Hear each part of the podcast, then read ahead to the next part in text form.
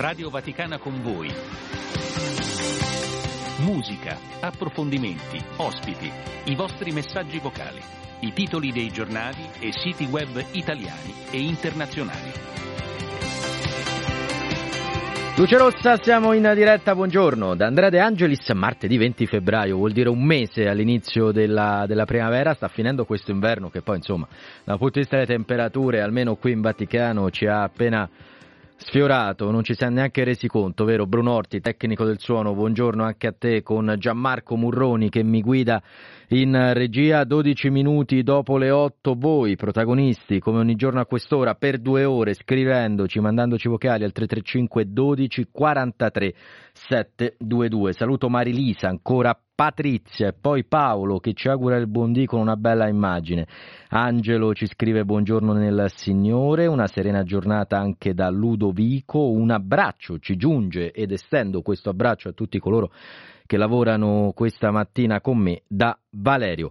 Saranno 2 ore belle insieme, perché parleremo di vari argomenti, parleremo di carceri, ancora di donne, parleremo di salute, parleremo anche e andremo in particolare in Brasile con il responsabile della redazione in lingua portoghese della nostra testata, ma avremo anche modo di scoprire delle statue, lo dico a chi ci segue da Roma, in particolare dalla Balduina che si trova a pochi chilometri dal Vaticano, delle statue che da pochi giorni si trovano nella chiesa più nota proprio di quel quartiere. Parleremo con chi le ha realizzate e con chi ha portato a questo progetto, sarà un momento particolare. Ecco, in questo momento anche Regina ci manda il suo buongiorno, ma noi iniziamo con un brano che insomma il titolo dice già molto, l'avete sentito a Sanremo, Click Boom.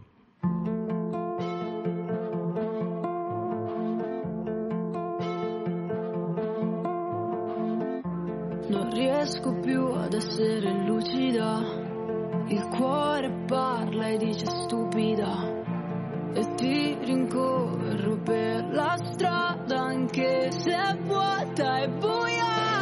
Se non mi importa di te, non mi importa di me, piove sopra una lacrima perché ho bisogno di te, giuro stavolta è l'ultima. Ti ho fatto entrare nel mio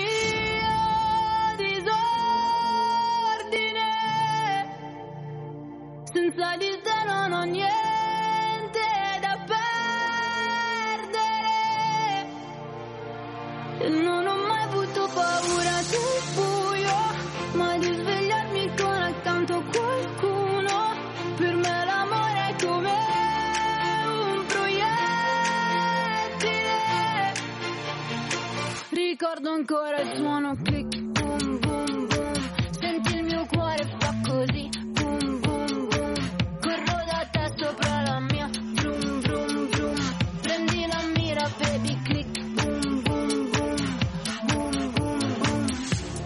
Dentro un mare nero che si illumina, sei capace a trasformare il male in musica, e ti ritrovo ovunque vada, nelle canzoni in autostrada, perché sei la mia condanna e la cura.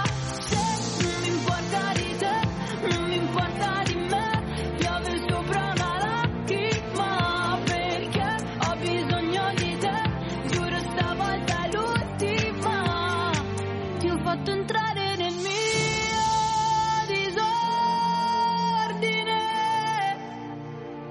senza di te, non ho niente, e non ho mai avuto paura del buio, ma di svegliarmi con accanto qualcuno. Per me l'amore è come un proiettile, ricordo ancora il suono click boom boom boom, senti il mio cuore fa così.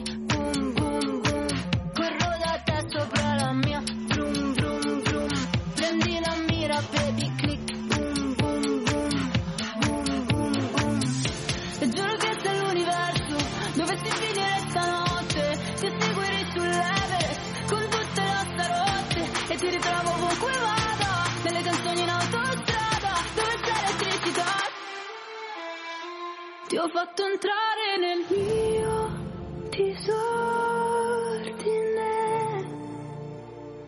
Senza di te non ho niente da perdere e non ho mai avuto paura del buio, ma di svegliarmi con accanto a qualcuno.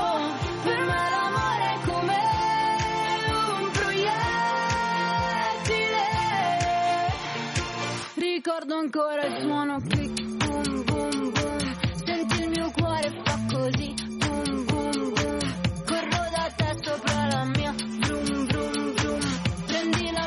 Baby, click, boom, boom, boom, boom, boom, boom. 8:17, sempre in diretta. Sorrido perché con la regia e non solo commentavamo un po' quello che è stato l'ultimo festival di Sanremo, numeri record, in particolare l'ultima serata praticamente 3 italiani su 4 accendendo la TV hanno scelto di seguire il festival più noto della musica leggera italiana e non solo. Qualche appuntamento di oggi, vi ricordo alle 12 dalla Santa Casa di Loreto la recita della preghiera dell'Angelus e del Rosario, alle 19 invece seguiremo insieme la Santa Messa celebrata dalla Chiesa di Santa Maria Immacolata di Lourdes. Vi segnalo anche alle 17, dunque alle 5 di oggi pomeriggio, all'auditorium del Pontificio Istituto Teologico Giovanni Paolo II la riflessione di Maria Pia Veladiano ed Eraldo Affinati sul tema Sogni degli anziani, visioni dei giovani. A moderare sarà Andrea Monda, direttore dell'Osservatore Romano. E poi oggi è la giornata mondiale della giustizia sociale, un macro tema di cui non dovremo mai stancarci di parlare. Non vi stancate voi di scriverci al 335 12 43 722. Buongiorno Andrea, buongiorno a tutti. A scriverlo è Daniela, un saluto a te. E poi ancora Filomena, che questo nuovo giorno porti il calore di un abbraccio e l'ottimismo di un sorriso. Riflette Filomena su quella che è un po' la notizia delle ultime ore, in realtà ormai da qualche giorno, ovvero la morte di Navalny. Lei in particolare sottolinea il coraggio della moglie, il coraggio di una donna che raccoglie l'eredità del marito per la libertà di pensiero. Ed è con noi, non casualmente, perché non sapevo di questo messaggio che ho letto adesso, proprio colei che pochi minuti fa avete sentito al radiogiornale e ha curato il servizio sul tema a cui accennava la nostra ascoltatrice. Roberta Barbi, buongiorno. Ciao Andrea, buongiorno a tutti. Svegliamo un po' il dietro le quinte senza raccontare di nuovo ciò che tu ci hai detto al GR. C'è una vera e propria mini riunione al mattino, prima ancora che il sole sorga, esatto. E aspetta che ti devo, si può fare, no? In diretta, giriamo il microfono della nostra Roberta. Perfetto, era letteralmente al contrario. Okay. Ora ti sentiamo benissimo. Dicevo, quando si parla di sole a volte, no? Prima è il bello della diretta. È il bello della diretta. C'è una mini riunione dove cerchiamo un po' di decidere insieme, in particolare oggi con Giancarlo Lavella, che lo ricordo è responsabile dei nostri notiziari, quelle che sono le notizie. E poi si lavora andando a vedere le agenzie, come funziona?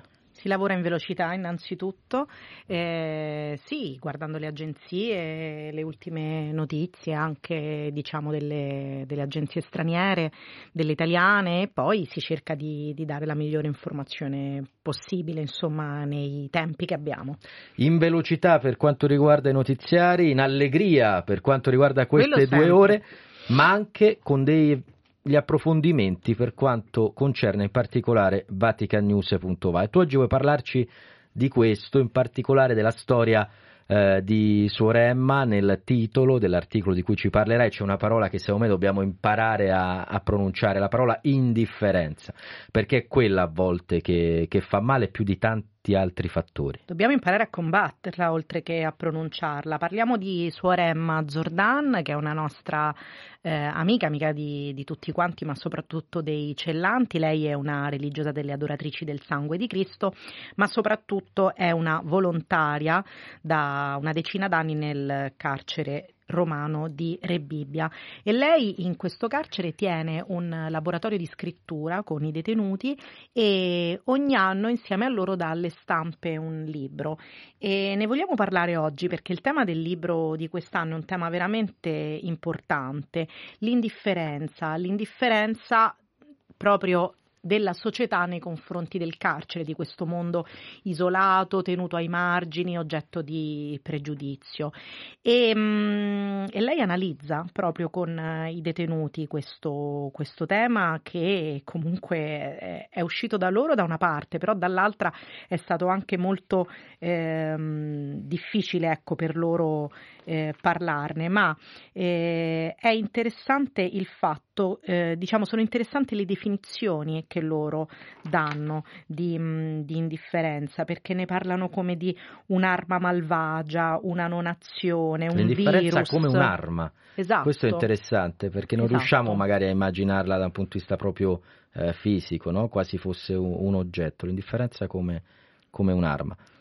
Esatto, quindi... Scusa se ti ho interrotto, mi aveva colpito. No, figurati, però sono molto interessanti queste definizioni: virus, chiusura, odio, vuoto, ferita, depressione. E sono, parole forti, però al tempo stesso loro individuano come principale arma per combattere questa indifferenza, da cui appunto il nostro titolo Il male curabile, con l'amore. L'amore, la sensibilità, il bene, soprattutto da parte della famiglia, ma non solo, anche da parte, della società, che spesso li rifiuta e non li accoglie. L'indifferenza come un virus è una delle definizioni che hai enunciato, appunto, ma dunque se è come un virus può diffondersi. A volte siamo, non voglio fare un gioco di parole, Roberta, però mi viene così, indifferenti a questo tema, cioè non ci rendiamo conto di quanto possa ferire l'indifferenza, anche questa è una colpa. Assolutamente, questo è ben espresso nella prefazione del libro che ha scritto il Cardinale Zuppi, in cui parla appunto dell'indifferenza come una doppia condanna, perché l'indifferenza è qualcosa che condanna sicuramente chi la riceve, ma anche chi la esercita, perché se non si è fatto niente di male, non si è nemmeno fatto niente di bene, e questo per noi cristiani, è una colpa, no?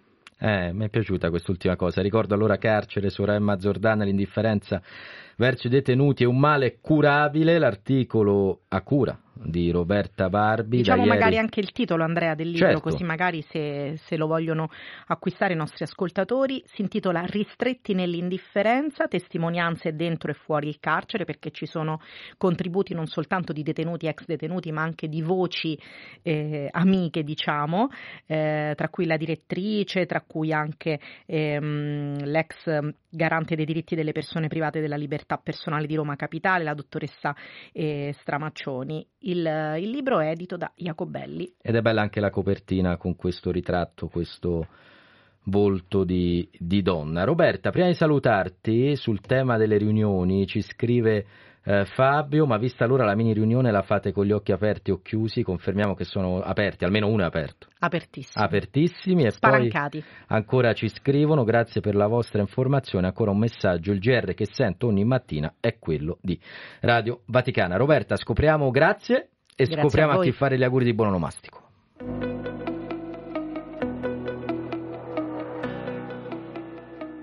Oggi, 20 febbraio, la Chiesa ricorda San Leone di Catania, vescovo. Nato a Ravenna nel 720, diventa monaco benedettino. Nominato vescovo di Catania, si oppone alle leggi iconoclaste dell'impero bizantino, che imponevano la distruzione delle immagini sacre. Costretto a vivere come eremita sulle montagne, dopo molti anni ritorna a Catania, dove muore nel 789.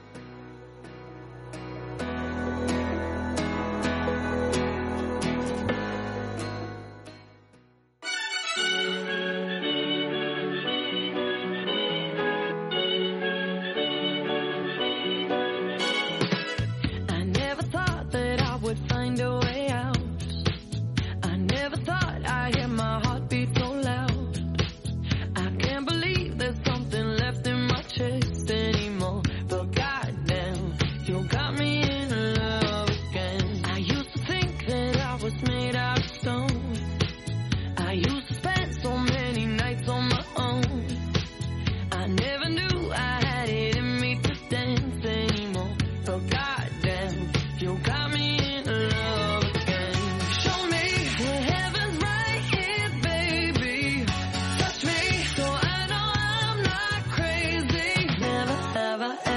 had somebody like you. Used to be afraid of love and what it might do. But goddamn, you got me in love.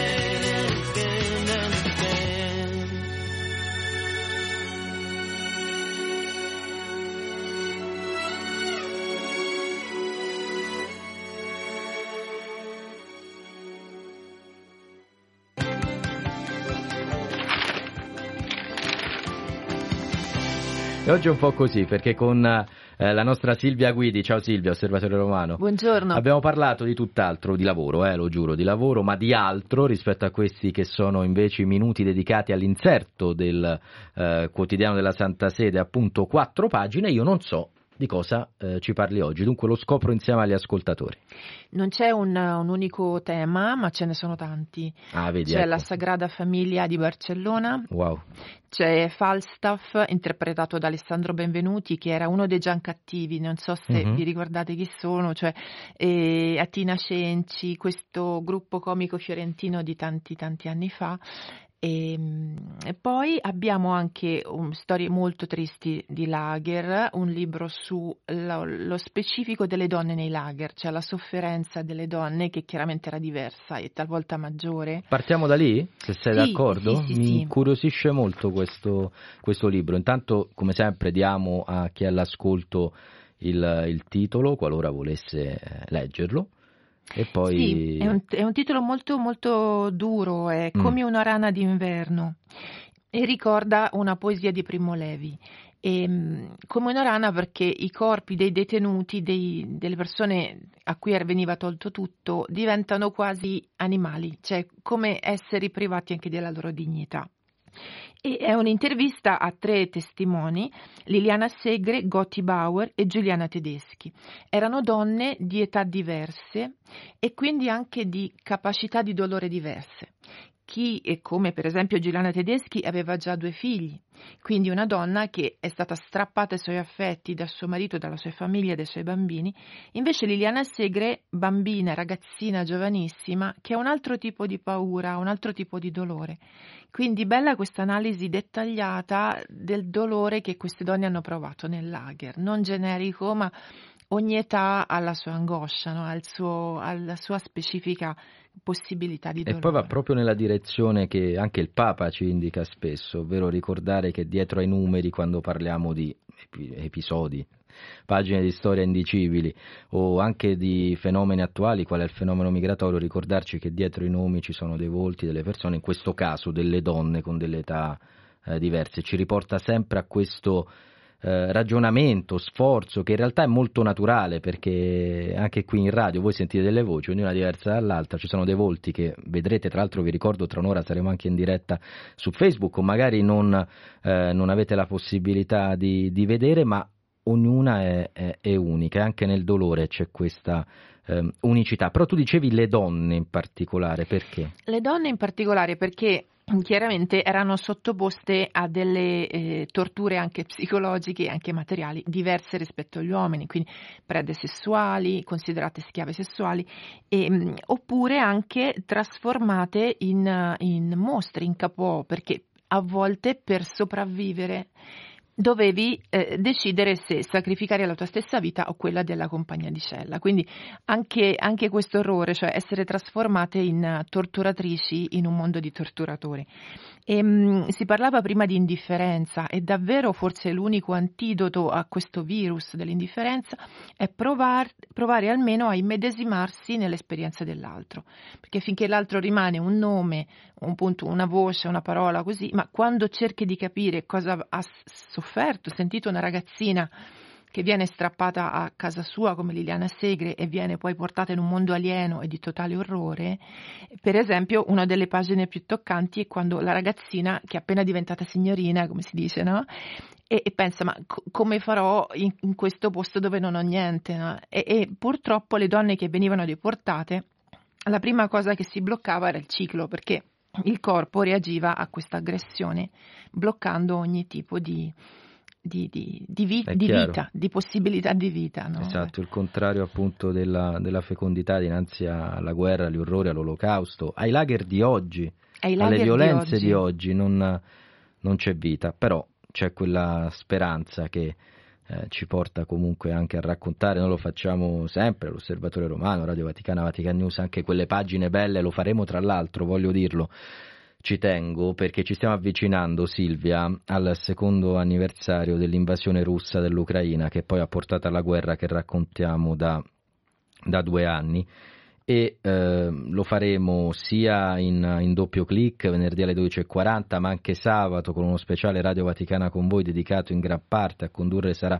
Giancarlo Lavella, proprio a questo anniversario, anche andando a raccontare in che modo i paesi al confine con l'Ucraina sono da 2 anni impegnati in quella creatività del bene, per dirla alla Papa Francesco, che impone e chiede a ciascuno di dare il suo contributo perché dinanzi all'orrore della guerra ci sia la speranza concreta dell'azione. Prima di salutarci però, tu all'inizio hai citato Barcellona.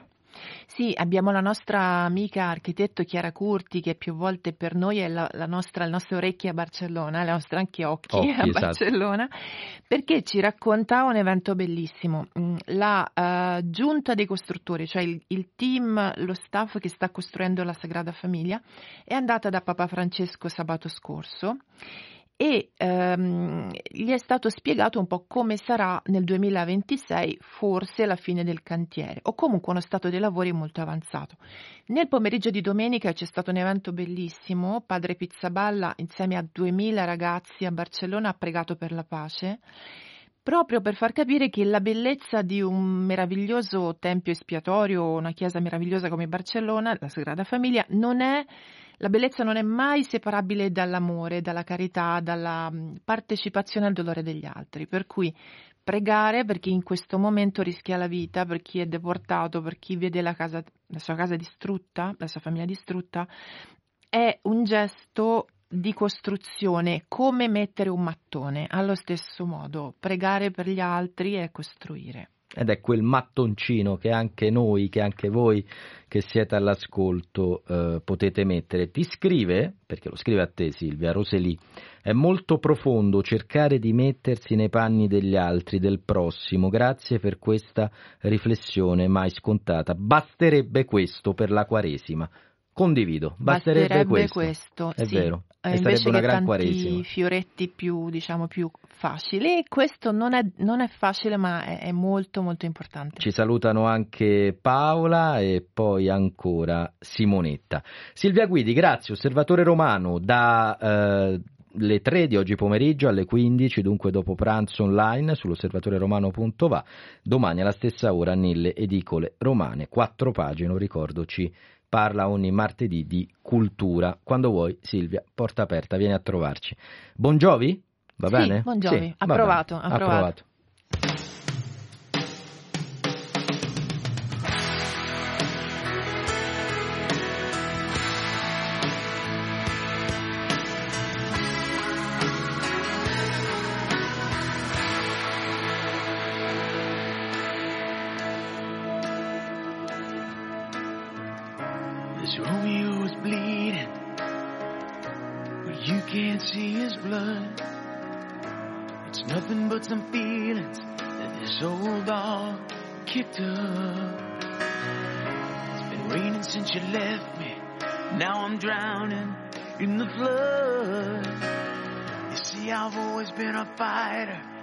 Without you, I give up. Now, I can't sing a love song like the way it's meant to be. Well, I guess I'm not that good anymore, but baby, that's just me. Yeah, I will love you, baby. Oh,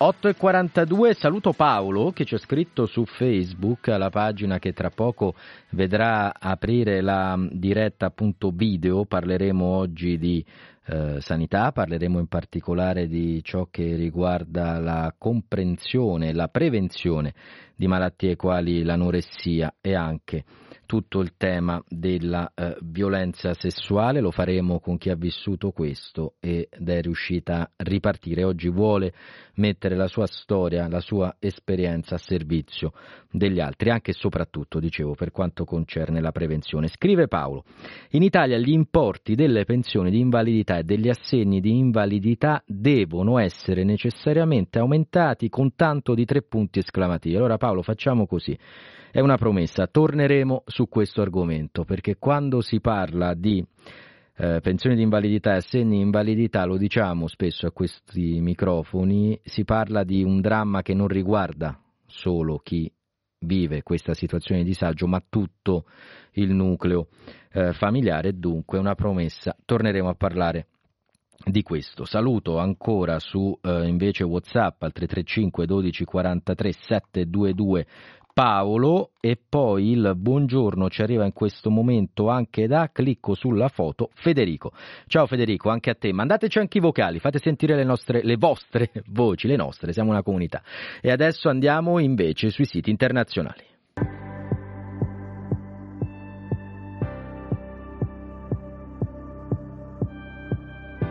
Ringrazio ancora Bruno Orti, tecnico del suono, Gianmarco Murroni in regia. Io sono Andrea De Angelis. Partiamo dalla BBC, bbc.com. Il corpo di Alexei Navalny sarà trattenuto per 2 settimane per delle analisi, lo ha detto la famiglia, con la moglie che accusa Mosca di voler aspettare che le tracce del veleno scompaiano.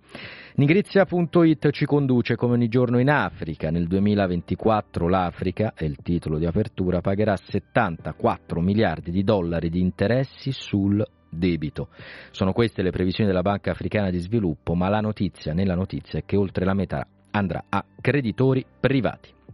Le Monde, in tutta Europa il grande ritorno delle restrizioni di bilancio dopo il doppio shock, scrive il quotidiano francese, di pandemia e della guerra in Ucraina, si torna all'austerità. Potrebbe allora ripetersi un nuovo biennio come quello 2011-2012, quando, ricorderete, lo spread era la parola d'ordine, ma soprattutto l'Europa, l'Italia anche in particolare, la Grecia, altri paesi, il Portogallo, hanno vissuto dei momenti a dir poco difficili. Ciao Medelo Monaco, a di là del vetro, buongiorno anche a te. Asianews.it ci conduce evidentemente nel continente asiatico, il titolo: i 1788 Navalny nelle carceri di Hong Kong.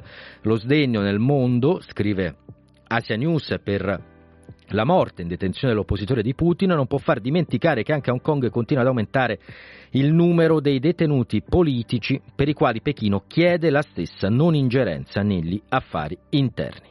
CNN.com, la Russia avanza in Ucraina, questa è l'apertura, 2 anni dall'inizio della guerra, soprattutto ad est Mosca sembra prevalere.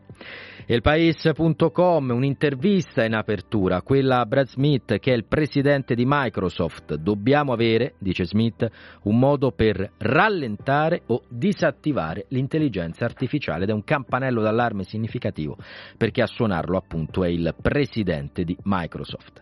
Infine in Brasile, con Folha de San Paolo, Israele ha dichiarato il presidente brasiliano Lula persona non grata dopo il paragone con l'olocausto nazista rispetto a quanto sta accadendo nella striscia di Gaza. Il paese non perdonerà queste affermazioni, afferma un ministro israeliano. Le 8:46, ci sentiamo Gali, casa mia, e poi andiamo sui quotidiani italiani. Il prato è verde, più verde, più verde, sempre più verde, sempre più verde. Il cielo è blu, blu, blu, molto più blu, ancora più blu.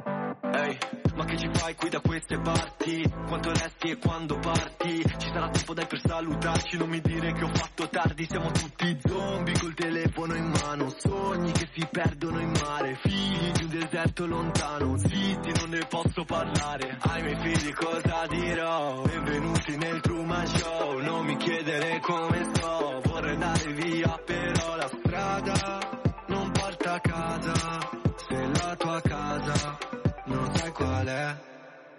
prato è verde, più verde, più verde, sempre più verde, sempre più verde. E il cielo è blu, blu, blu, molto più blu, ancora più blu. Non mi sento tanto bene, però sto già meglio se mi fai vedere il mondo come lo vedi tu. Non mi serve un'astronave, lo so, casa mia, casa tua, che differenza c'è? Ma quale casa mia? Ma quale casa tua? Ma quale casa mia? Non ce la fare. Mi manca la mia zona, mi manca il mio quartiere, adesso c'è una sparatoria. Devi scappare via dal tempo, sempre stessa storia. Danzare un polverone non mi va, ma come fate a dire che qui è tutto normale? Per tracciare un confine con linee immaginarie bombardate un ospedale. Per un pezzo di terra o per un pezzo di pane non c'è mai pace. Ma il prato è verde, più verde, più verde, sempre più verde, sempre più verde. E il cielo è blu, blu, blu, molto più blu, ancora più blu. Non mi sento tanto bene, però sto già meglio se mi fai vedere il mondo come lo vedi tu. Non mi serve un'astronave, lo so, casa mia o casa tua, che differenza c'è? Non c'è, ma quale casa mia? Ma quale casa tua?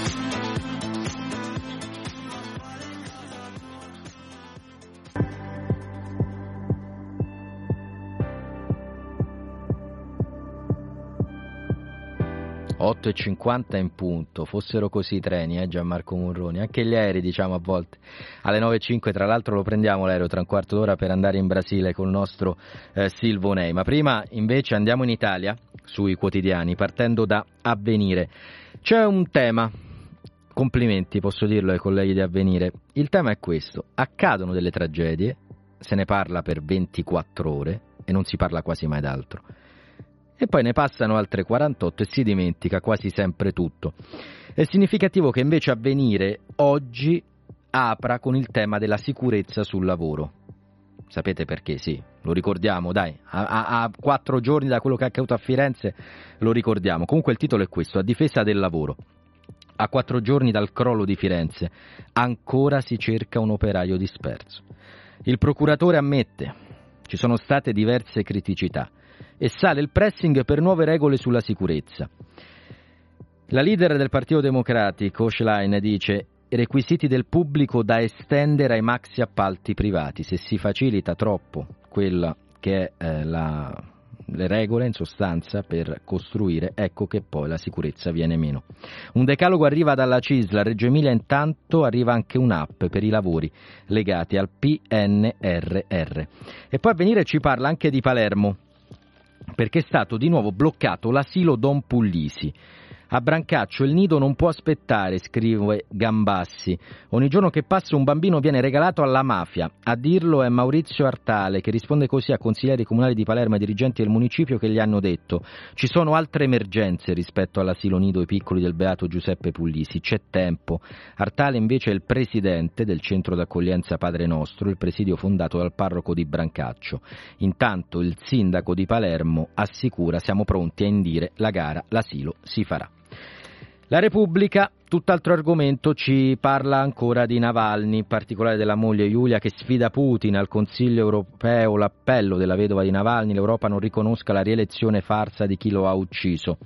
e poi intanto si ricandida. La Commissione europea annuncia la sua disponibilità, meglio la von der Leyen, la Presidente della Commissione europea, che dice: l'estrema destra è un pericolo per tutti, nessuno escluso, l'estrema destra. Il Messaggero: Navalny, la vedova sfida Putin, apertura simile, Giulia accusa lo zar, l'ha ucciso con il veleno, sappiamo perché e lo diremo. E poi intanto Trump invece va controcorrente e dice: soltanto colpa di questi Stati Uniti. E anche qui in primo piano la ricandidatura della von der Leyen e ancora l'allarme smog a Milano. Questo è un altro tema, lo trovate praticamente su tutti i quotidiani.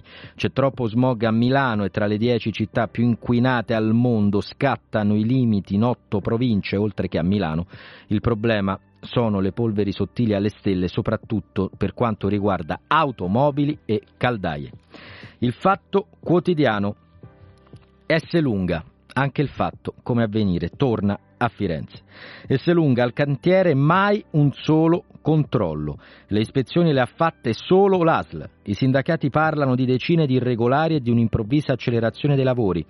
E dunque continua la polemica. Tra l'altro il Fatto Quotidiano dedica ben 2 pagine a quanto accaduto a Firenze. C'è chi dice: se non ci sono ispettori del lavoro, come si fanno le ispezioni in Italia? Non si sa.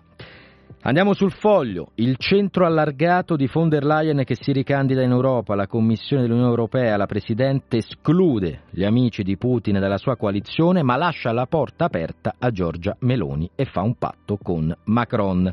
C'è bisogno, dice von der Leyen, di centro. Il Tempo, pagina 25, lo sport ci parla di quanto accadrà il tempo a Roma quando, tra 4 mesi, anzi meno, magari non tutti lo sanno, ci saranno gli europei di atletica leggera. Il titolo è Roma Caput Mundi, presentati in Campidoglio i campionati europei di atletica leggera in programma nella capitale appunto dal 7 al 12 di giugno. E poi una bella storia, ve la voglio leggere, ci arriva dal Corriere della Sera, pagina 21. Il titolo: a 14 anni ho salvato un uomo, il massaggio cardiaco l'ho fatto come in TV perché avevo visto Doc. Doc è quella serie televisiva che molti conoscono con Luca Argentero. Bene, questo ragazzino, perché 14 anni, ha salvato un uomo perché l'aveva visto, in sostanza, fare a Doc. Quando nostro figlio ci ha detto che ha salvato la vita a una persona ci sembrava impossibile, perché fino alla sera prima era in punizione, non aveva studiato. Invece lo ha fatto davvero e siamo fieri di lui.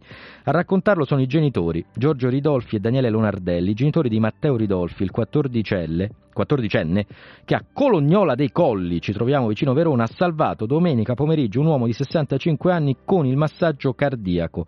Lo ha fatto ricordandosi quanto visto in TV, ma anche e soprattutto seguendo le istruzioni degli operatori del 118 al telefono. Nessuno lo ha fisicamente aiutato, ha fatto tutto da solo.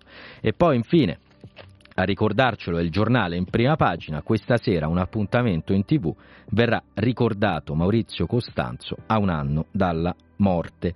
Sono le 8.55, ci sei sempre stata, canta Ligabue, ci sono sempre anche i GR Flash, ci risentiamo un minuto dopo le 9.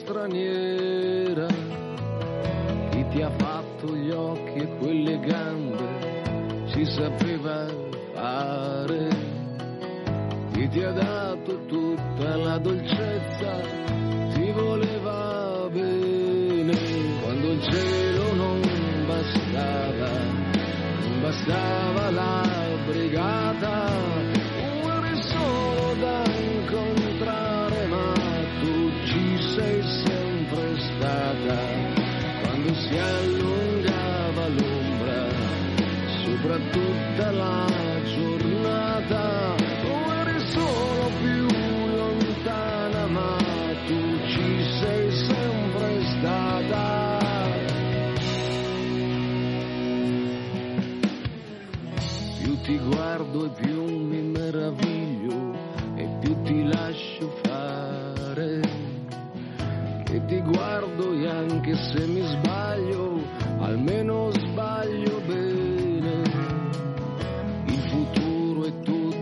vedere, tu lo vedi prima, me lo dici, vuoi che mi prepari e sorridi ancora.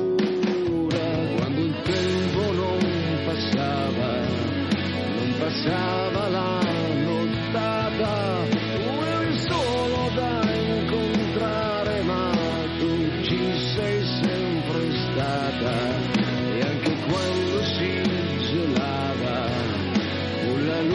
Già cambiata, tu eri solo più lontana, ma tu ci sei sempre stata.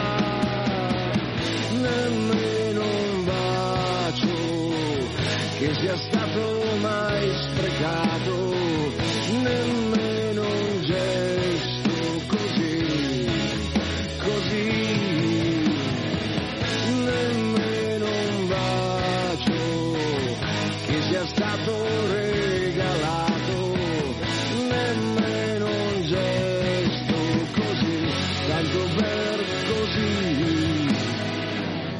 Ti guardo e meno lo capisco, quale giro hai fatto. Ora parte tutto un altro giro, io ho già detto tutto. Quando il cielo non bastava, non bastava la fregata, ora solo da incontrare, ma tu ci sei sempre stata. Il tempo non passava, non passava la nottata, eri solo più lontana, ma tu ci sei sempre stata.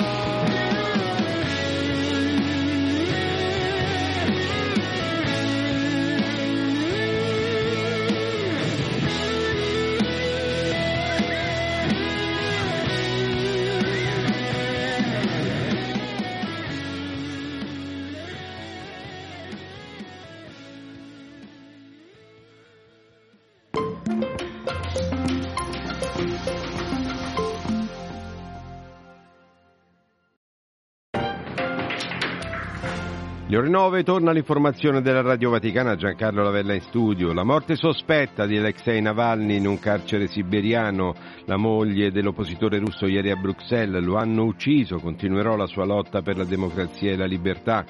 Ucraina continua sul terreno l'avanzata russa nell'est del paese dopo la conquista di Avdiivka. Kiev risponde con il lancio di droni sul territorio russo, ma sconta la carenza di armamenti. Forse imminente l'offensiva di Israele su Rafah, nel sud della striscia di Gaza, da parte di Israele, che chiede il rilascio degli ostaggi. Secondo fonti di Hamas superate le 29.000 vittime. Si apre oggi a Roma il processo a 4 agenti egiziani accusati di aver sequestrato, torturato e ucciso al Cairo nel gennaio del 2016 il ricercatore italiano Giulio Reggeni, attivista per i diritti umani. È tutta l'informazione della Radio Vaticana, torna alle ore 10.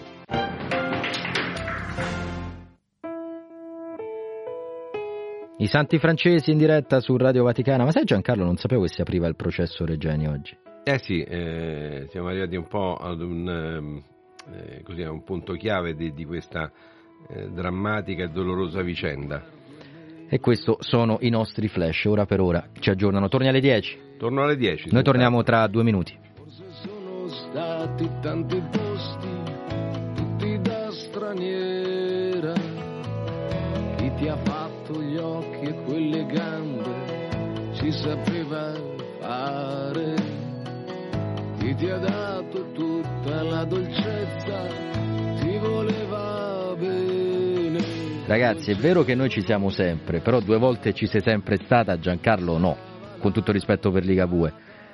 Una bellissima può succedere, abbiamo rimandato la stessa volte, abbiamo rimandato succede, la stessa succede. Non la riascoltiamo tutta. A me è successo di mandare in onda il santo del giorno prima, ma che volendo è peggio. A proposito di santi, l'avevo annunciati, santi ti sono piaciuti? Sì, a Sanremo li hai sentiti? Sì, diciamo che sono brani che non sento molto, poco orecchiabili, non sento molto trasmessi nelle radio.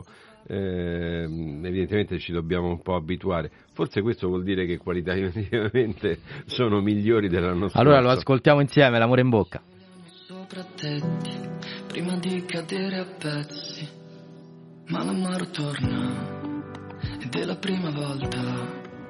La vita che mi togli passa dalle mani, ma tu già lo sai che io non sarò mai un porto sicuro in un mare calmo. Mi hai lasciato con l'amore in bocca, senza farlo apposta. Sono le ultime gocce di pioggia, scivoliamo sopra tetti prima di cadere a pezzi. Lascerò i vestiti per strada, ti sembrerà strano seguire un filo di lana, ma la mano torna, ed è la prima volta, la rabbia tiene svegli tutti gli animali, ti rivedrò in un quadro, in un ricordo vago, in un porto sicuro, in un mare stanco, mi hai lasciato con l'amore in bocca, senza farlo apposta, sono le ultime cose di pioggia.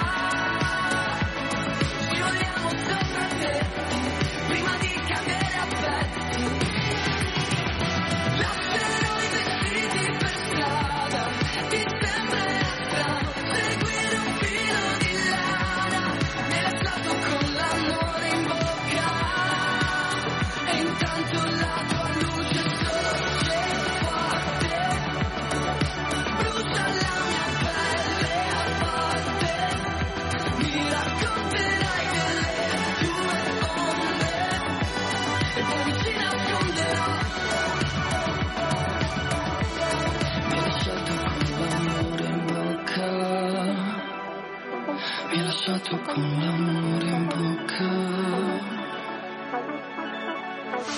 lascerò i vestiti per strada, ti sembrerà strano seguire un filo di lana, mi hai lasciato con l'amore in bocca, sono le ultime gocce di pioggia.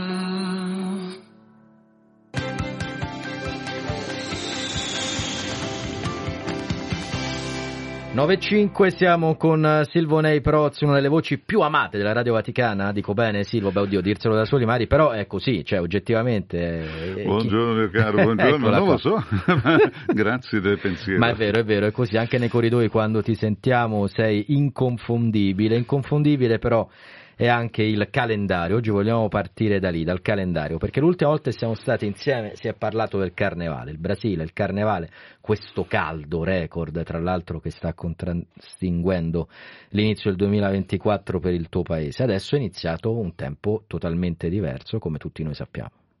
Vede, il carnevale, cioè, si lavora tutto l'anno per finire nel mercoledì di Cenere, no? Questo è anche il detto, no? C'è una musica molto bella in Brasile che ricorda questo, no? Si lavora tutto l'anno ma finisce nel mercoledì. Noi adesso viviamo come qua anche il periodo della Quaresima. Il Brasile è un paese cattolico, la grande maggioranza cattolica, siamo a 85-86% cristiani, perciò si sente molto da vicino questo periodo. Il discorso adesso è fare Quaresima in un periodo che stiamo vivendo anche un caldo anomalo veramente. Sta per reiniziare le scuole in Brasile. Ricordiamo che noi seguiamo l'anno lunare, se c'è la luna. Si inizia a febbraio e si finisce a dicembre. Non quindi le scuole iniziano adesso, in questi giorni. Esattamente, e anche università, infine, si torna a normalità. Quindi a Pasqua ci si riferma su poco dopo l'inizio. Una settimana a Pasqua, dopo abbiamo il break, si ferma per luglio. Luglio è il periodo inverno, è l'inverno, esatto, nel sud del Brasile, perché il nord no, ma si ferma durante luglio e andiamo fino a dicembre, inizio di dicembre, le scuole normali. E quindi con il Natale le scuole sono già chiuse. Esatto, Natale, Capodanno e prosegue per naturalmente Carnevale. Cioè. Questo è il periodo di estate, il nostro estate qua che abbiamo qua a luglio, agosto. Vedo nei tuoi occhi C'è dell'emozione a ricordare il calendario scolastico. Sì, mi ricordo perché l'anno, cioè, quando cominciava, arriva il primo dell'anno, naturalmente il Carnevale è una festa molto particolare, molto vissuta, no? Non da tutti, perché c'è tanta gente, quest'anno sentivo anche dei miei amici che invece di andare al Carnevale sono andati a pescare. Sono andati a fare ritiri spirituali. In maschera, con una battuta, la maschera da pesca. La maschera da pesca. Esatto. Hanno cominciato a creare una certa alternativa. Cioè, la nuova generazione che crea una certa alternativa. Per esempio, quello che stavo dicendo anche dei ritiri. Cioè, fermarsi durante una settimana per cercare forse un po' più lo spirituale. Di vedere come va la vita, come possiamo fare. Caricarsi per un anno che sta arrivando pieno di lavoro, di studi, e questa è una cosa, io direi, bella, perciò non entra in quel giro che io definisco Maria vai qua sotto, cioè, fa tutto quello che la gente fa, no? Fare qualcosa di diverso. Come lo definisce? Maria che vai qua sotto, no? Perciò quello che fa perché gli altri lo fanno. Questa sorta di emulazione continua, no? La moda portata. Credo che questa è una cosa interessante. Anche abbiamo tutto un anno davanti. Per noi l'anno è l'anno veramente pieno. Noi qui aspettiamo adesso a luglio, agosto, già che sta arrivando anche, gli arriva vicinissimo. No? Ci saluta Agnese che ci scrive da Palazzolo Acreide, ci troviamo vicino Siracusa. Un saluto al Brasile e ai brasiliani, in particolare brasiliani di Rio Grande do Sul. Os nossos irmãos gaúchos, i gaúchos, gaúchos, no? Anche lì loro stanno soffrendo un po' di caldo, anche perché io sono del sud del Brasile e sono stato adesso 2 settimane fa in Brasile, e posso dire della mia città che sta a 1175 metri di altezza, avevamo 32-33 gradi normale, cioè cose che non sono, a meno 5 gradi in più del normale, del 28 in questo periodo, e avevamo 32, arrivando anche a 35 gradi. Anomalo, veramente anomalo, e con piogge sparse, veramente tropicale, perché alle 4 del pomeriggio puntualmente arrivava la pioggia. Prima parlavi di sospensione, di esercizi spirituali. Ricordo a chi è all'ascolto, l'abbiamo fatto anche ieri, che da domenica pomeriggio sono sospese le attività pubbliche del Papa, il motivo per cui domani non ci sarà il consueto appuntamento dell'udienza generale del mercoledì in piazza San Pietro o in aula Paolo VI, e dunque questo programma anche domani durerà 2 ore fino alle 10. Un ringraziamento al Santo Padre, allora, no? Esatto. Abbiamo 2 ore in più, Andrea, domani. Abbiamo 2 ore in più. No, perché è bello ricordare, anche perché anche il Papa, parliamo della Curia Romana, ma anche il Papa si ferma perché ha necessità di questo ossigeno. Cioè, fermarsi anche non dico solo dello stress, ma del murmurio, del mondo, cioè guardare un pochettino l'essenza della nostra esistenza. Ma senti quanto sono attenti gli ascoltatori. Quel tuo dire "fanno tutti così" ce lo riportano con un "fanno tutti così", con una sola N, come a cogliere la dolcezza, la musica della tua lingua. E poi ci scrivono un abbraccio a Silvo e ancora un bel saluto pure a San Paolo. A San Paolo, guarda, io sono stato a San Paolo 2 settimane fa. E guarda, è sempre un piacere, una gioia, perché San Paolo è un po' il laboratorio del Brasile, un laboratorio culturale dove noi abbiamo macinato un po' la cultura brasiliana. Spiego, abbiamo nord, sud, l'est, ovest e i migranti tutti lì. È la grande di San Paolo, quasi 20 milioni di abitanti, quasi metà di tutta l'Italia. Ma è bello sentire il suono di tutta questa gente. Noi abbiamo un ibridismo, un ibrido culturale a San Paolo che è fantastico, perciò il laboratorio. E sentire questi che parlano con accenti diversi, sempre il portoghese, ma con accenti diversi. Io lì c'ho una frase di un cantante brasiliano che mi piace, Carlinhos Brown, che dice, lui è moro, lui dice: io sono figlio del liquidificatore culturale brasiliano. È bellissimo, perché? Perché quando tu metti quelle cose nel fare un succo, no? Certo. Mette dentro di un liquidificatore, diciamo, mela, un frullatore, esatto. Come si chiama? Aiuto, sì, frullatore. Un frullatore, se metti tutto dentro, no? Cioè, non è più l'estrattore, quello... ecco, non mi veniva, okay. L'estrattore, perfetto. Non è più quello che era all'inizio, ma c'è un'amalgama, c'è tutto insieme, ognuno con il suo essere, con sua identità, che fanno un'altra cosa e che dà un gusto veramente diverso. E questa è un po' la cultura brasiliana, che c'è tutto questo insieme e che fa sentire a quelli voglio di più. I nostri ascoltatori si emozionano, ci sollecitano, fanno delle riflessioni, ma anche dei sorrisi ci strappano. Fabio scrive: anch'io oggi sono stato a San Paolo con la metro B, però, perché è una fermata della metro B. Grazie Silvo, al prossimo martedì. Grazie a voi, una grande giornata e una buona settimana a tutti.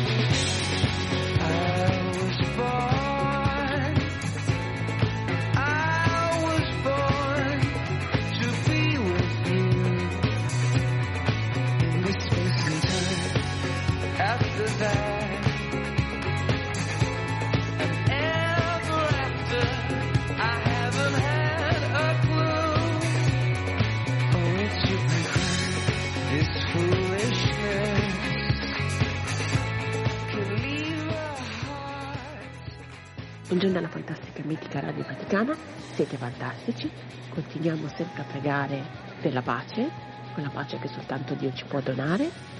Un saluto affettuoso a tutti voi, a Papa Francesco, ricordandovi sempre che la vita comunque è bella e con Dio si può essere sempre felici. Grazie, Serena.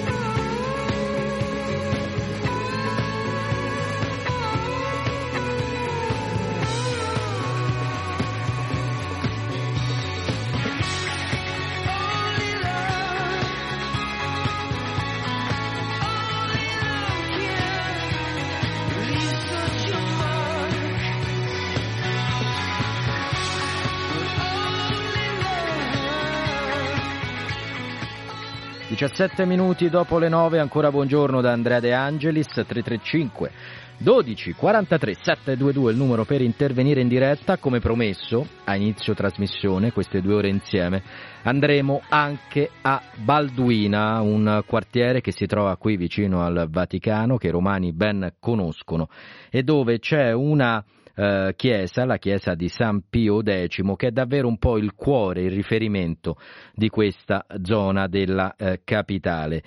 E questa chiesa presenta da pochi giorni, da meno di un mese, delle nuove statue proprio sulla facciata, delle statue che rappresentano i 4 evangelisti e che sono state realizzate da un giovanissimo artista per volere di un altro importante nome per quanto riguarda l'arte, tra l'altro critico d'arte ben noto, nonché curatore insomma di un catalogo di cui parleremo. Ma voglio andare con ordine perché sono entrambi con noi protagonisti di questa bella storia.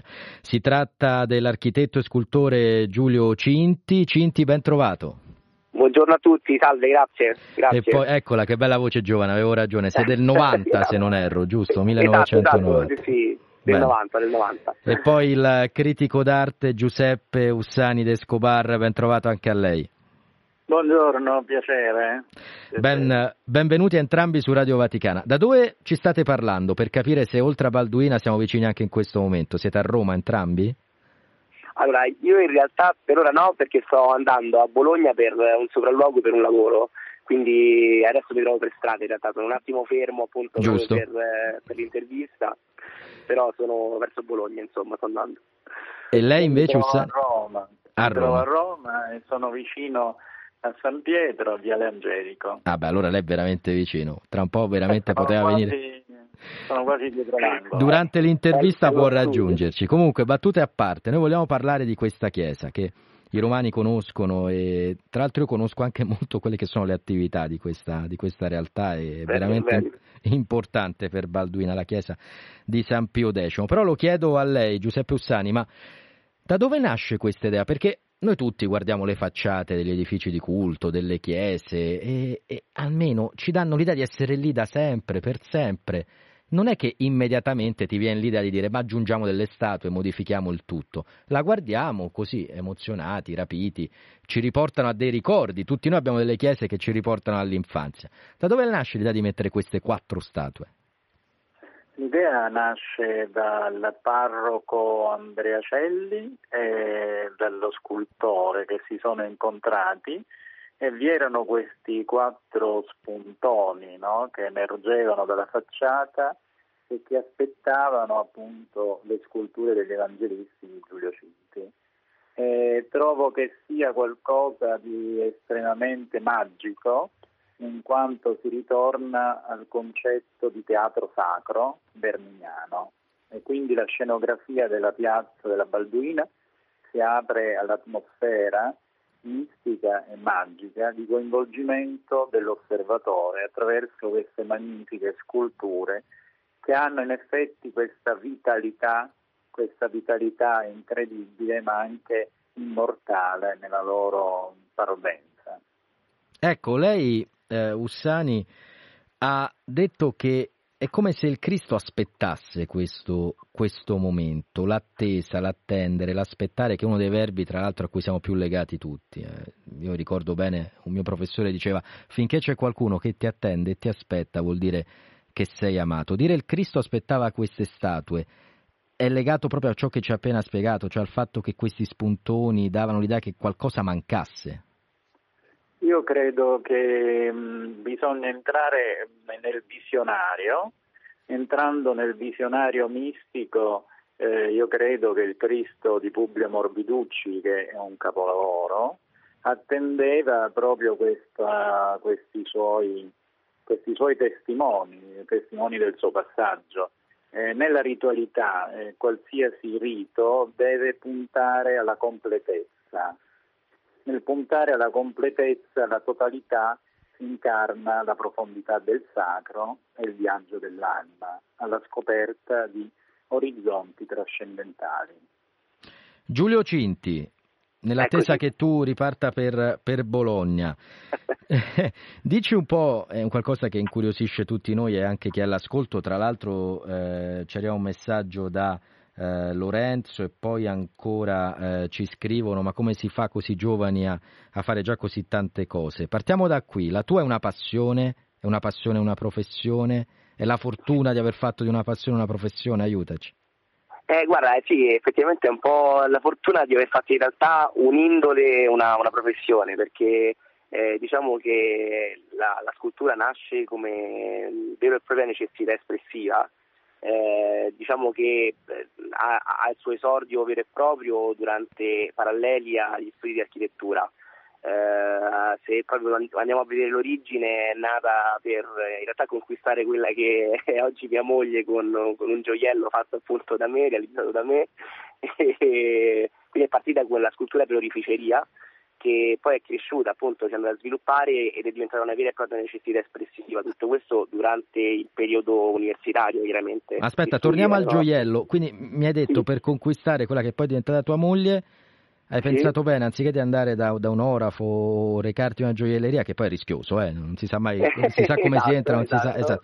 Ma battute a parte, l'hai fatto tu praticamente, cioè, esatto, l'hai creato tu con le mie mani, perché per me era spontaneo farlo, nel senso, fin da piccolo ho sempre avuto questa indole nel, chiaramente, modellare, e quindi che diciamo poi questo è diventato una necessità espressiva, un mezzo per comunicare qualcosa, quindi in quel caso anche l'amore.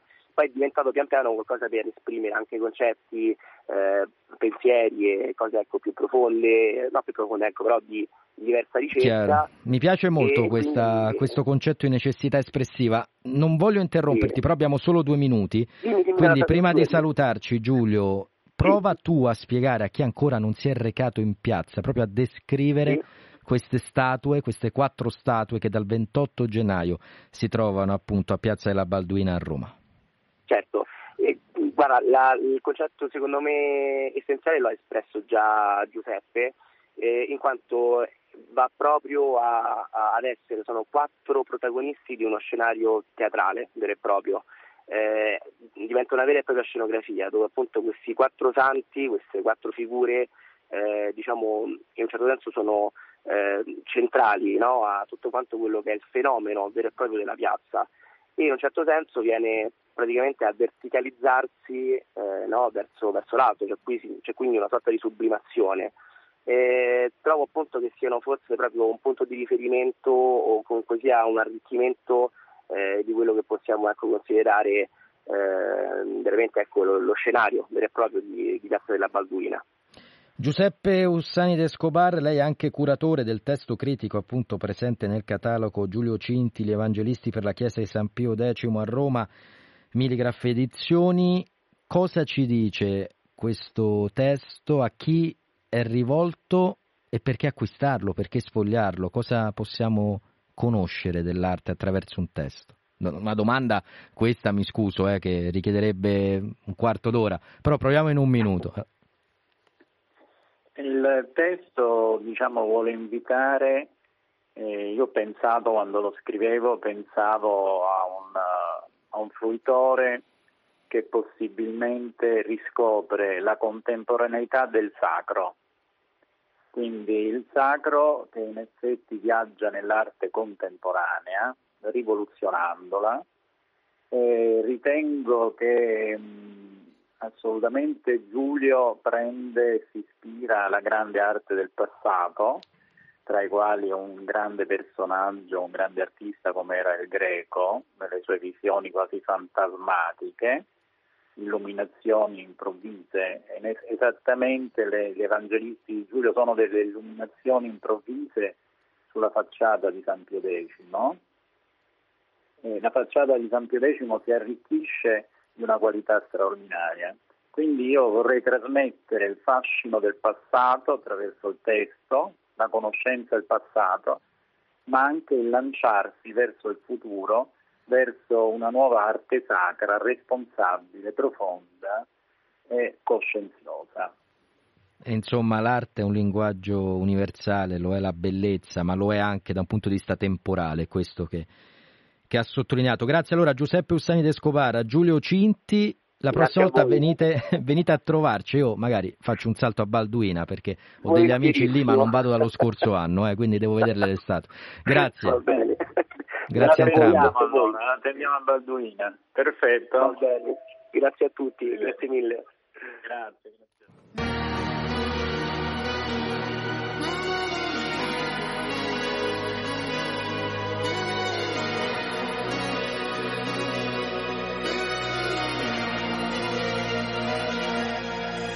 Mi sveglio ed è passata solo un'ora, non mi addormenterò, ancora 8 lune nere e tu la nona, e forse me lo merito, la vuoi la verità, ma quale verità? Ti dico la sincera, quella più poetica, mi sento scossa, ah, ma quanto male fa, come morire ma non capita.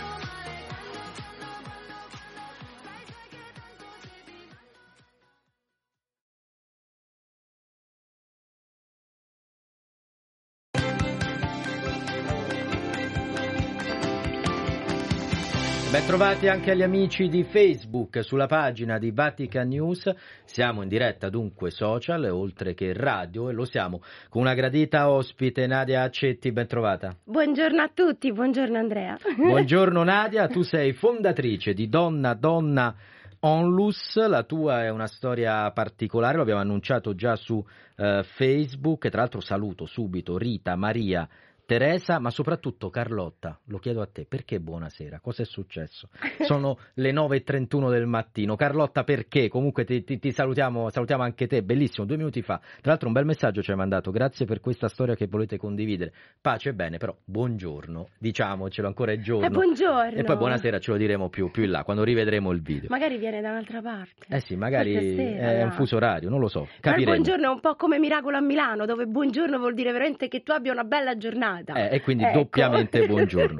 Nadia, dicevo, vogliamo partire, raccontare, abbiamo i soliti 10 minuti, la tua storia, partendo però dalle pagine meno buone, a proposito di Buongiorno, un po' più buie, e sono tante. Per farlo dobbiamo tornare indietro in realtà di qualche decennio, perché poi la svolta arriva e come se arriva. Ma partiamo da lì, da quando eri adolescente. Come ogni storia a lieto fine, spesso ci sono delle ferite che ti uccidono. Io purtroppo, come tante altre donne, mi emoziono sempre, quindi perdonatemi perché è come se fosse ieri. Ho subito una violenza a 16 anni, uno stupro che non ho denunciato, di cui mi sono fatta carico, quindi ho fatto finta di niente, ma anche per sopravvivenza. E mi ricordo come se fosse ieri il no che non veniva ascoltato e proprio il corpo e l'anima che si staccavano. Cioè, a un certo punto mi sono abbandonata a questa violenza immane e facesse quello che vuole. E da lì la mia vita è caduta piano piano, lentamente, negli inferi, e ho conosciuto la bestia dell'anoressia e della bulimia. Ho odiato me stessa, il mio corpo, la mia femminilità, e piano piano la vita, io vagavo in questo mondo come un fantasma, indossando però delle maschere, quindi ero sempre sorridente, a volte ben curata, quindi tutta l'apparenza, ma avevo questa fame di vita, questa fame d'amore, questa fame di sguardo che ti facesse sentire degna di vivere.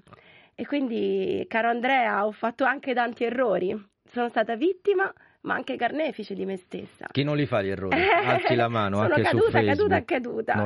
Tutti noi li facciamo. E però mi sono vergognata a chiedere aiuto. Hai detto odiato, ha detto la nostra Nadia, ho odiato la femminilità. Cosa vuol dire?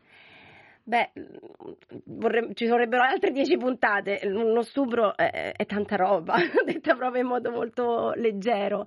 E quindi quando tu non ami il tuo corpo, che in realtà è la tua casa.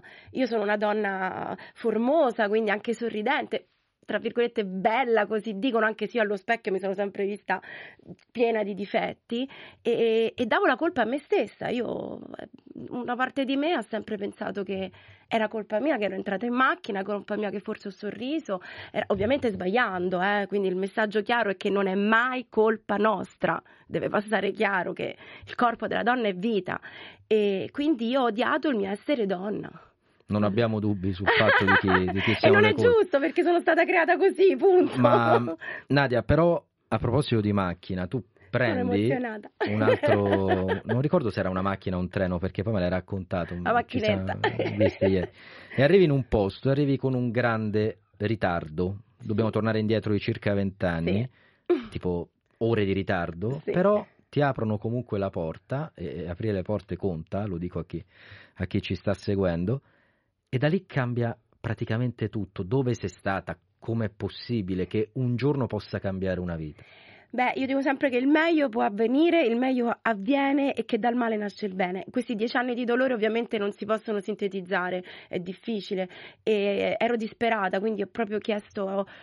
A un certo punto ero andata via dalla chiesa. Io dopo la violenza ho odiato anche Dio, pensando che c'era, non c'era, quindi ho avuto una ribellione importante. E dopo aver provato tutto, perché in 10 anni non è che non stai bene e fai finta di che va tutto bene, sai che c'è qualcosa che non va, ma chiedi aiuto, ti nutri nei posti sbagliati, quindi andai da cartomanti, in una serie di sette, quindi amori sbagliati.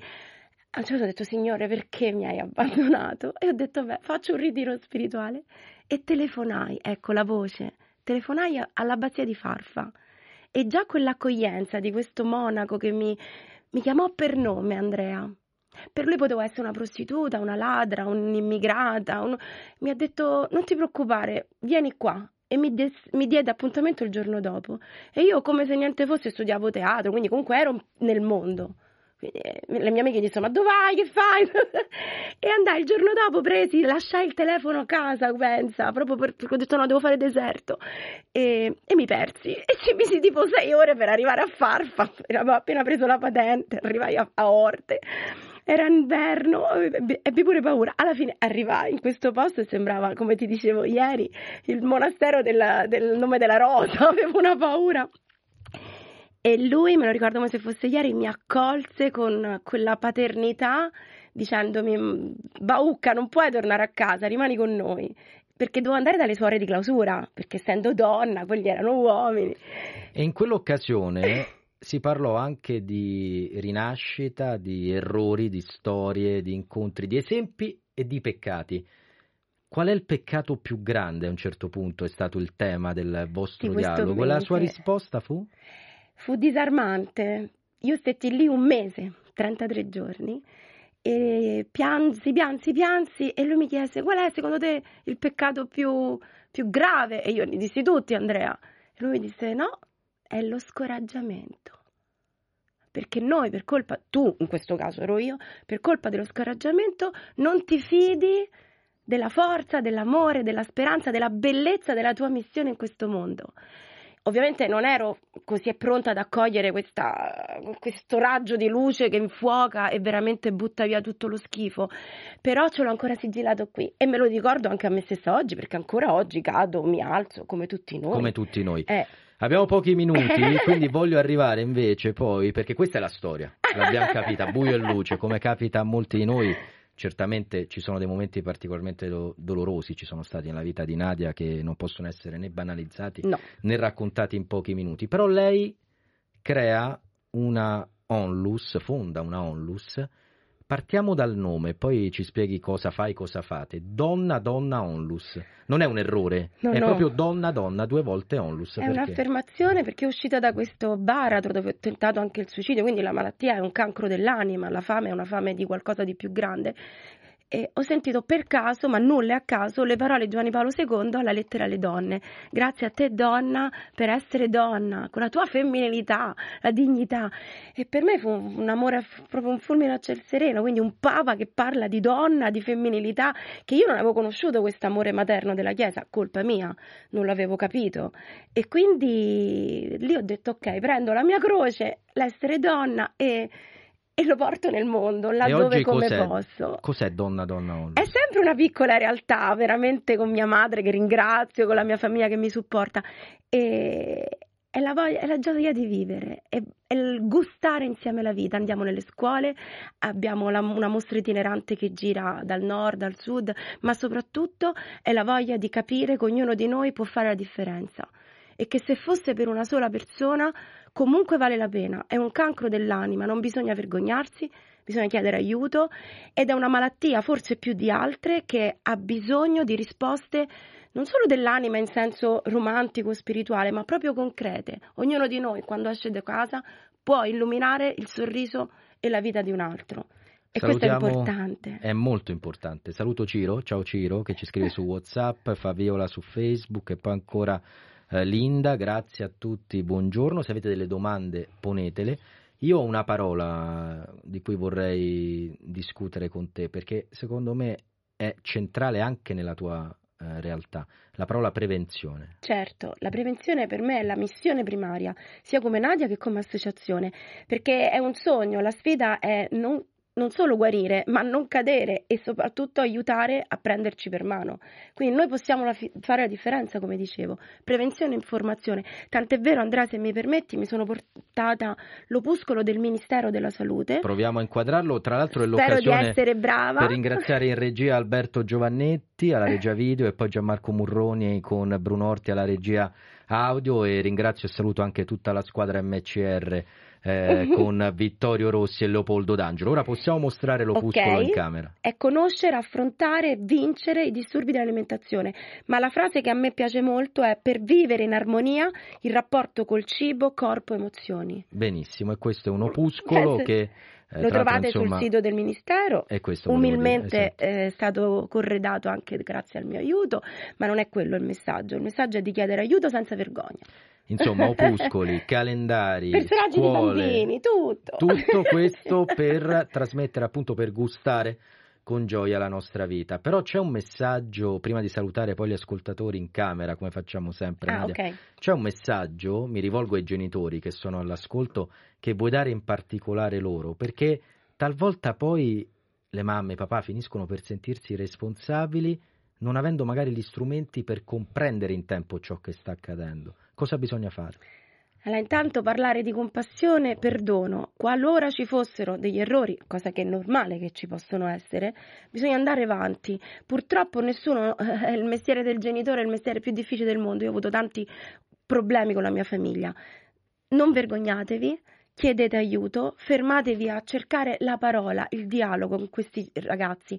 La malattia dei disturbi alimentari, perché ripeto, sono malattie, non sono capricci, non è la moda, non è... no, è qualcosa di molto più purtroppo subdolo e non esiste una ricetta magica, non esiste, e ognuno di noi ha una storia. Sicuramente ci sono delle ferite e qualcosa da correggere, quindi guardatevi negli occhi, ragazzi, genitori, e parliamone. Questo è il primo passo per affrontare. Poi è chiaro, Andrea, non bisogna anche... non è facile. Io ci ho messo 4 anni a uscire del tutto da questa malattia che ti ruba l'anima, ti ruba tutto. Però è una catena, è una dipendenza. Noi siamo nati liberi e dobbiamo essere liberi. Saluto ancora Clara, Giuseppe che ci scrivono, c'è anche chi ti ringrazia per questa testimonianza. Tutti noi conosciamo le tenebre, l'importante è uscirne, incontrare chi ci ama davvero. Allora è il momento in camera, cara Nadia, okay. Accetti di salutare appunto chi ci ha seguito, come vuoi tu, a modo tuo. E noi ci rivedremo ogni mese e noi con questo tema, che è la cosa più preziosa di tutte. Ma tu hai anche dei...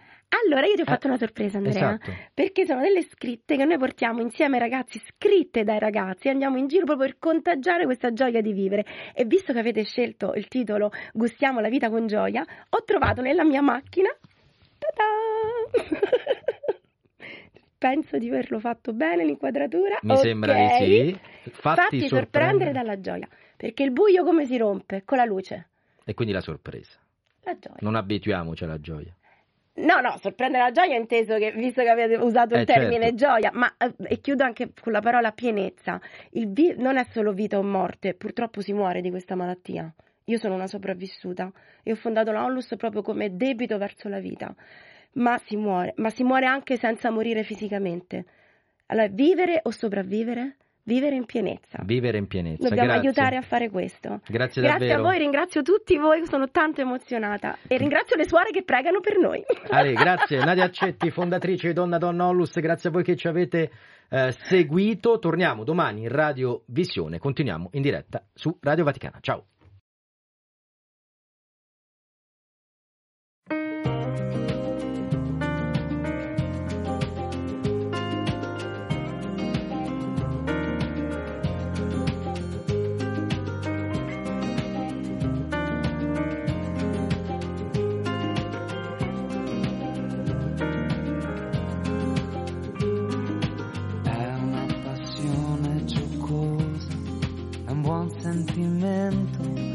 Guarda un pensiero che non si riposa, è la vita che accade, è la cura del tempo, è una grande possibilità, non è una sfida, non è una ribalta, non è la finzione di essere meglio, non è la vittoria, l'applauso del mondo di ciò che succede, il senso profondo.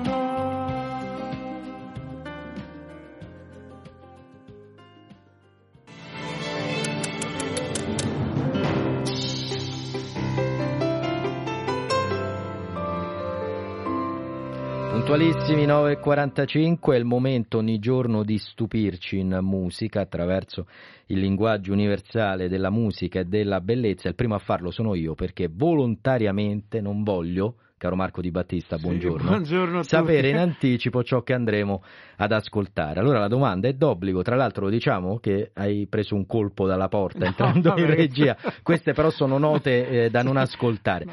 Invece cosa ci fai sentire oggi? Allora, visto che tu dici che non vuoi sapere in anticipo quello che... a me questa cosa, come dire, dà un senso di momento di quiz, e allora, visto che ci sono diverse persone che ci stanno ascoltando armate, scusate, di telefonino, allora oggi alle 22 c'è lo spazio di musica da camera come tutti i martedì, ma questo spazio sarà dedicato a un compositore che sarà eseguito da un grande, tra l'altro, musicista. Ma chi è il compositore in questione? Lo chiedo a chi ascolta il prossimo brano. Aspettiamo le vostre risposte, intanto sentiamo come inizia il programma di questa sera.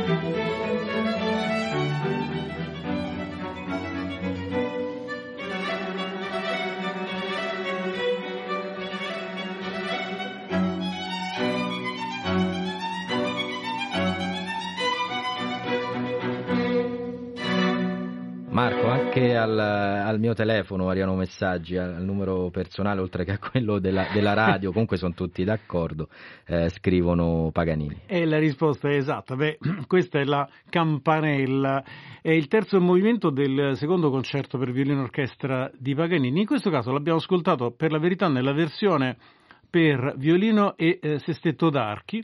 Il violinista in questione, che ci farà compagnia stasera alle 22, è Gabriele Pierannunzi, musicista dalla grandissima tecnica ma anche dal grande cuore, e si sente quando suona che non è soltanto un freddo esecutore ma un interprete, e anche nel caso di Paganini. E questa campanella, perché si chiama campanella? Perché Paganini aveva messo in partitura una campanella che doveva segnare l'intervento del solista, e siamo nel momento, lo sanno tutti, Paganini grande virtuoso di violino, ma che cosa ci fa pensare questa idea di virtuosismo? Intanto Paganini nasce nel 1782, muore nel 1840, un momento in cui la musica europea sta prendendo una direzione ben precisa, cioè chi sarà a imporre la propria linea sarà il romanticismo tedesco, e quindi di lì a poco Beethoven nasce nel 1770, Schubert nel 97, ma insomma è il momento veramente in cui più avanti nasceranno gli altri romantici, e l'Ottocento sarà l'Ottocento per eccellenza tedesco. Poi lasciamo stare se questo sia più o meno vero, però è così. Diciamo che la storia è questa, poi c'è il romanticismo francese, certo. C'è appunto una risposta italiana che è molto all'italiana, come vedremo, rispetto al problema del cambiamento. Ma sarebbe molto interessante, io la butto lì, magari ne parliamo una volta, andare anche a comprendere quali legami con la geopolitica, con i poteri del tempo vanno poi a intrecciarsi con l'arte, cioè se la diffusione è favorita anche dalle grandi potenze del tempo o meno. Diciamo che più che altro quello che sta nascendo dopo la rivoluzione francese in tutta Europa è la borghesia, e anche l'imporsi del virtuoso, del solista che fa impazzire le folle, è una impostazione diversa rispetto a quello che era suonare per un nobile, suonare per una famiglia di nobili, gli Esterhazy per Haydn per esempio, oppure che ne so, il re, l'imperatore, chiunque. Invece qui si suona per la borghesia, si comincia a suonare per la borghesia, e la figura di Paganini è lì a essere proprio un simbolo di questo. E Paganini scrive i concerti per violino e orchestra, ma scrive tanta musica da camera, fra parentesi, anche molto bella, molto accattivante. Spero che stasera chi ascolterà alle 22, lo ricordiamo, musica, sì, tra 12 ore, quando le lancette saranno nella stessa posizione che hanno ora sul vostro orologio, accendete la radio. Sì, spero che si apprezzi, perché come nasce tanta musica da camera? nasce da varie ispirazioni. Una di queste, ovviamente, l'abbiamo detto, lo stile italiano, non quello barocco, ma insomma, diciamo, lo stile all'italiana, chiamiamolo così, nasce sicuramente dal melodramma.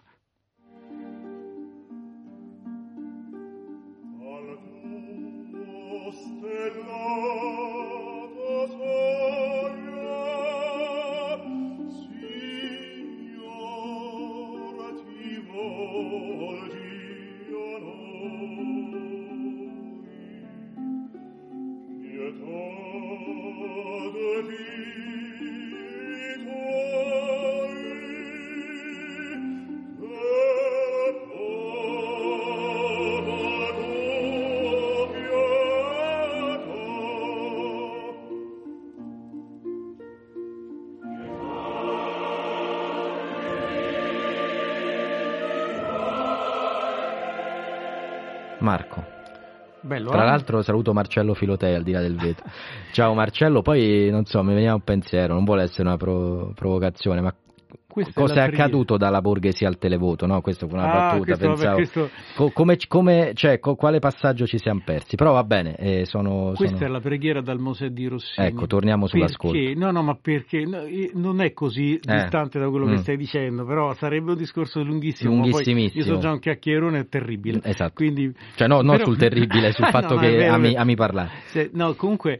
Ecco, questo è uno dei brani più famosi del periodo, tutti lo canticchiavano. E allora, per costruire la musica da camera, uno degli ingredienti che si usavano, ecco perché dicevo lo stile un po' all'italiana, perché in Italia è il melodramma ad aver imposto per tutto l'Ottocento la propria strada in Italia, mentre altrove la musica strumentale era una realtà ben, importante, eccetera. In Italia ancora il melodramma, sarà l'Ottocento, chi prenderà per mano il pubblico sarà Giuseppe Verdi che lo porterà avanti, ma i grandi temi, quelli conosciuti da tutti, venivano usati dai compositori per fare musica in casa.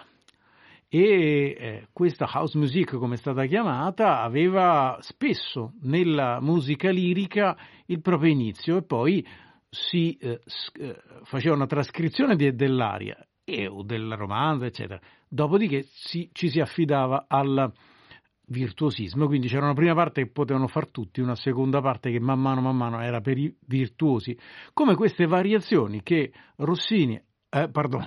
che Paganini ha scritto su Rossini e che sono diventati, infatti, non a caso, uno dei brani più famosi dell'attività di Paganini. Allora sentiamocela un pezzetto di questa sonata preghiera in do minore sul Mosè di Rossini.